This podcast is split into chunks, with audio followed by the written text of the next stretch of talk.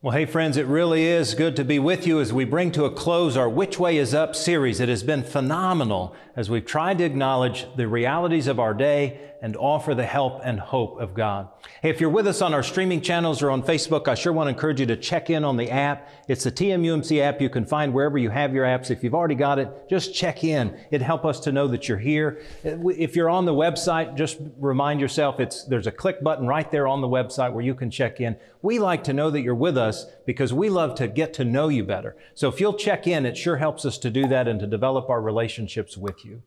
Well, friends, I just can't thank you enough for being with us throughout this series called Which Way Is Up? It's been a phenomenal opportunity with all kinds of resources, not just on Sundays, but throughout the week. And I want to remind you that you can always go to tmumc.org/wellness for lots more resources to help you out. We've been trying to realize the realities of our day, but also to offer help and hope. And man, I have heard some amazing stories over these last several weeks of the ways that people are seeking help and the ways people are finding hope. And so it does my heart good, and I hope it helps your heart to celebrate the ways in which God is with us and for us, even in these difficult times. And so today, we're going to move from some of the more hard topics of depression and anxiety, as well as worry and stress, to another topic that's highly, highly relevant. It's called burnout. And burnout, I don't doubt for a second, we have all felt at some point in the last 15 months. It's been a way that just kind of cuts through where we are and what we're doing. It kind of demotivates us. It makes us feel heavy. It causes us not to have much of any forms of desire. But you know, burnout is a fascinating thing. It's actually a relatively new term and a new concept. And I want to share with you some of what that means, okay? Burnout is a fascinating concept. It is a new word, almost 50 years old, that was developed by a man named Herbert Freudenberger, who wrote a book almost 50 years ago simply titled Burnout. And that book became a bestseller, and it helped change our understanding of what this concept of burnout means. He gave us a definition. It's kind of long, so I wanted you to see it, but that definition helps us to better understand what burnout is. It's the extinction of motivation, especially where one's devotion to a cause or relationship fails to produce the desired results. Basically, it means we can't get motivated with whatever we're doing. I love this, to a cause or relationship. Most often it's in our work, but sometimes it's in our family. Sometimes it's in other work relationships or nonprofit organizations or service organizations where we just feel burned out. No motivation at all. And we've all been feeling this these last many weeks and months of COVID, right? The reality is we've had a hard time understanding how to get through it. And I don't doubt for a second we've all felt it in our workplace. I know I have, and many of us here at the church have, so I feel confident you are feeling it wherever you're working. But the reality is we're also feeling it in our families. If you're a parent of young children over the last 15 months, I know you have been feeling burnout. If in addition to parenting, you also had to teach your children, I know that it's just wearing you out. And here's a strange one as well. What about cooking? We've all been cooking more than we've ever done in a long time because the restaurants closed or they weren't taking as many people or we couldn't get there. And so we've often found ourselves burned out. I want to encourage you to hear a story from one of our own church members and staff members, Stephanie Pippett. Stephanie is our child care coordinator here on staff. She's also a mom of two kids and just has a passion for her kids, for her family, and for Christ. And yet she found herself being burned out. I want to encourage you to listen to Stephanie tell her story and how profound it is. For me, with parenting burnout, I started to realize that I kind of started to lose the desire to play with my kids on the floor. Like I had always done, and I believe that that's really important for their developmental growth to have a parent one-on-one with them playing, and I just didn't want to. And then I also became very lackadaisical about things that I cared about before, like how much sugar they had or how much screen time they had or maybe some disciplining. I just didn't want to or have the motivation to deal with it, so I just said, fine, watch another show, eat a piece of candy. I don't care. It's kind of, I was just too tired to worry about all of those things that I actually do care about for them. So Stephanie's story is pretty powerful. It helps remind us that even with somebody who is passionate about their kids and about their families, they still can find themselves in burnout. I want to list some stages or concepts or ways that you might understand that you're living toward burnout. Man, there are just some signs to look for that can make all the difference in the world. One of the first signs and most clear is lack of motivation. I just can't get myself going. I don't feel up to it. I don't feel like doing whatever it is I know I'm supposed to be doing. It also causes a diminishment of productivity, this lack of motivation. But another one is cynicism.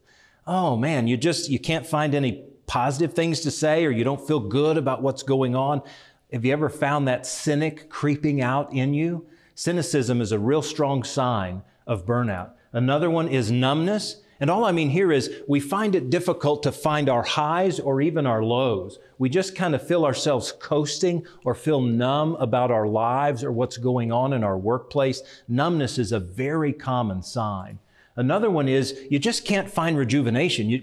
Whether you take a day off or a week off, whether you go play golf or wherever you try to find rejuvenation, you find it hard to come back stronger or more resilient. And so this inability to find rejuvenation is a big sign for burnout. Likewise, this is one that I find myself living into, magnified agitation. All that's just a fancy word for saying, man, you get mad a lot, or you find small things that agitate who you are or what's going on in your life. Man, these things just get blown up for no apparent reason at all. And then, of course, a common one is self-medicating. And look, self-medication can be anything from over or under eating, to shopping for no apparent reason, to, of course, drugs or alcohol, as well as shopping. Golly, sometimes we go shopping for these things. And then, of course, inappropriate sexual behavior. All of these are forms of self-medication. And if you find yourself living into more than 3 of these, you're probably on the cusp. You may even be in full-blown burnout, because these signs are identifications of what's going on in our lives. So burnout is hard. It's a stressful time. It's real. It impacts many of us. You either know somebody or you know yourself, and you're going through burnout, or somebody you know is going through burnout, and it is hard because you don't know what to do. The things that normally work for you are not working anymore. The things that you might have turned to don't seem to be satisfying anymore. And so part of what we have to own is this burnout is real, and it's having impact on who we are as a person, sometimes as an employee, sometimes as a family member. And we want to try to realize not only that it's real, but that we can do something about it. And here's what I know. I know that God neither has the desire, nor did God design us to live in burnout. God desires for us to live in relationship. God desires for us to live into wholeness and to a whole life. God wants to heal the souls of our hearts, and God wants to offer us hope in the midst of what can sometimes feel like a hopeless situation. So I want to invite you to hear some words from Jesus that speak into what God's desire is for us, even in the midst of burnout. It's in the Gospel of Matthew, and Jesus is teaching about what it means to be his follower. And at the end of that teaching, both to his disciples and to a larger crowd, he offers these words.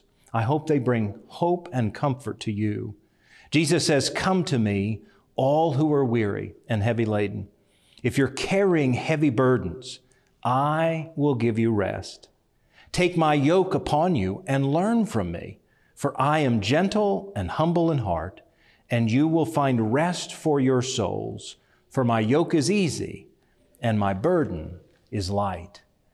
So part of what I hear Jesus saying is, man, if we'll lean into Jesus, if we'll rely on Jesus, he uses this imagery of the yoke, which we clearly don't talk much about anymore, but the basic concept is that you're connected with, in this case, another ox to carry a cart or to make movement happen. And that yoking together causes the burden to be lighter. And Jesus is simply inviting you and me in the midst of our potential burnout to yoke ourselves to Jesus, to connect ourselves to Christ, to find a way to rely on Him, to lean into Him, to know that God wants better for us, to recognize that God can help us. And so Jesus is giving this teaching in the middle of when He's saying, hey, it's sometimes hard to be a follower of Jesus. It's sometimes hard to be a disciple. I just need you to know, Jesus says, that my burden is going to be light if you'll yoke or connect yourselves to me. See, this is God's desire. And sometimes when we're facing burnout, we lose sight of that we've got somebody to rely on, that somebody's there for us. But God wants for us a peace. God wants for us a strength. God wants for us a fullness that can help us move in, through, and beyond this burnout that we may be going through. I want you to hear some other words from the prophet Isaiah way back in the Hebrew Scriptures. Long before Jesus, people were feeling this sense in which, golly, this feels insurmountable, or I can't quite get there, and I don't know what to do. The prophet Isaiah gives us this profound word as well in the 40th chapter. He says, have you not known? Have you not heard? The Lord is the everlasting God, the creator of the ends of the earth. He does not faint or grow weary. His understanding is unsearchable. He gives power to the faint and strengthens the powerless. But those who hope in the Lord shall renew their strength. They shall mount up with wings like eagles. They shall run and not be weary. They shall walk and not faint. Friends, this is God's hope for us. This is God's desire for us, that when we feel faint, when we feel weak, as burnout can sometimes cause, God is there. And God wants to lift us up. God wants to strengthen our hearts. God wants to help us in our time of need. Friends, burnout is real. There's no denying it. There's no questioning, golly, can this even be possible? Why would people, or can people even go through this? The answer is yes. Friends, I've been there. I want to encourage you to watch the virtual roundtable this week where several of us speak into what it's like to be in burnout, what it's like to be on the cusp of burnout, what it feels like when you're in the throes of this heartache and can't quite get where you know you ought to be. Friends, Christ offers us great wisdom. Isaiah the prophet offers us hope. I want to offer you a few suggestions as well about ways, some tools that might help you move through your burnout. So let me offer a few suggestions.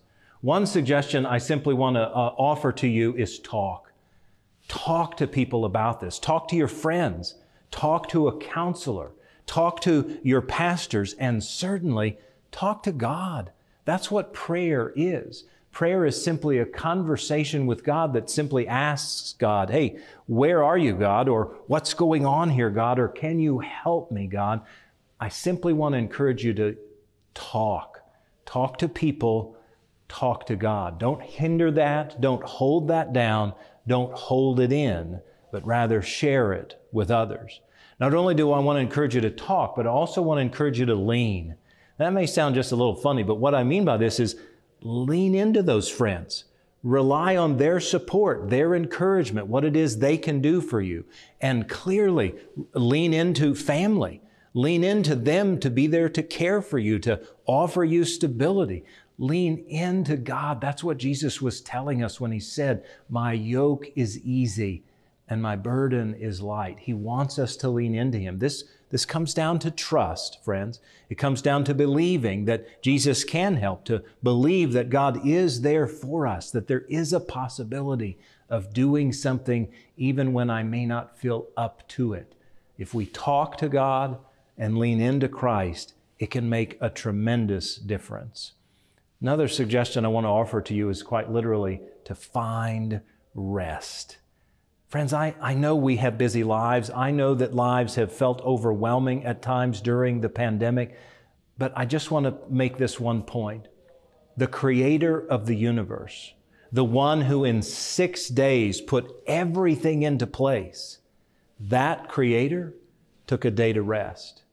And by golly, if God knew that God needed rest, and that we need rest, who are we to think that we can't take it, that there's not time, or I don't have enough capacity, or it won't work, or it'll cause this, or it'll cause that? I want to challenge you to find time to rest, to find your margin. Build into every day some kind of margin that allows downtime for you, that allows you to kind of find your rest.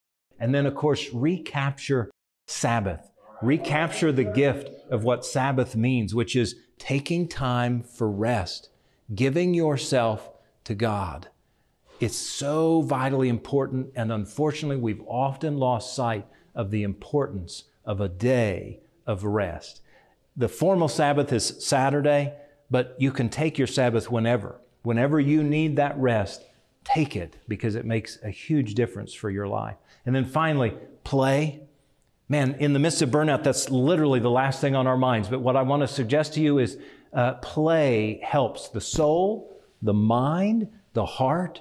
Find things that you love to do and go do them. If you don't have young kids, find a kid and go play with them and their family. Go do something fun. Make things fun in your life. Because friends, if we can rekindle the sort of playfulness that we had as a child, it can make huge leaps for us in our lives.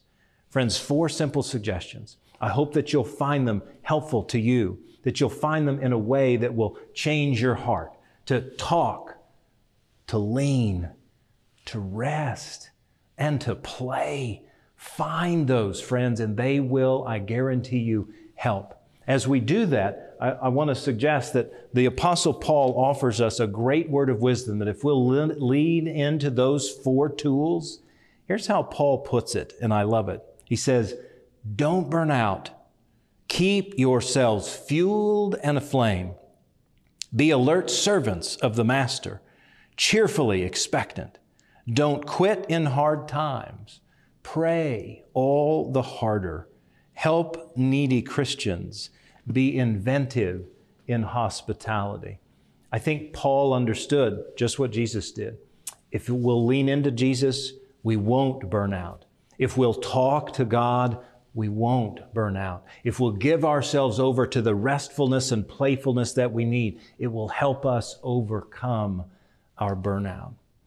Friends, my prayer for you is that that will be true. Hey, it's been an amazing time over these last many weeks as we've talked about and learned about and discovered the powerful things that we sometimes go through and the gift of help and hope that God offers. And I hope you've discovered that there's been a common theme throughout the last 4 weeks, and that is this: God is with us. In the deepest, darkest valleys, when we are worried and when we're stressed, when we feel isolated and alone, Scripture tells us, God reveals, friends help share. God is with us. We are not alone. And God is also for us. God wants the best, and God wants a relationship with us. So friends, my prayer for you and for myself is this: when we go through these hard times, when we're trying to find which way is up and we can't quite find it, I want to encourage you to look up and find the God who is with you and who wants the very best for you. It's why here at Treach, we try to help folks find an intimate relationship with God, to grow in relationship with other people, and to then serve folks in the name of Christ so that they too might find hope. My friends, I hope that you've discovered which way is up in these last 4 weeks and that you will continue to use the resources that we want to provide to you to help give you help and hope in the days to come. Thanks be to God for that precious gift. Will you pray with me? Holy and gracious God, thank you. Thank you for your love. Thank you for your peace.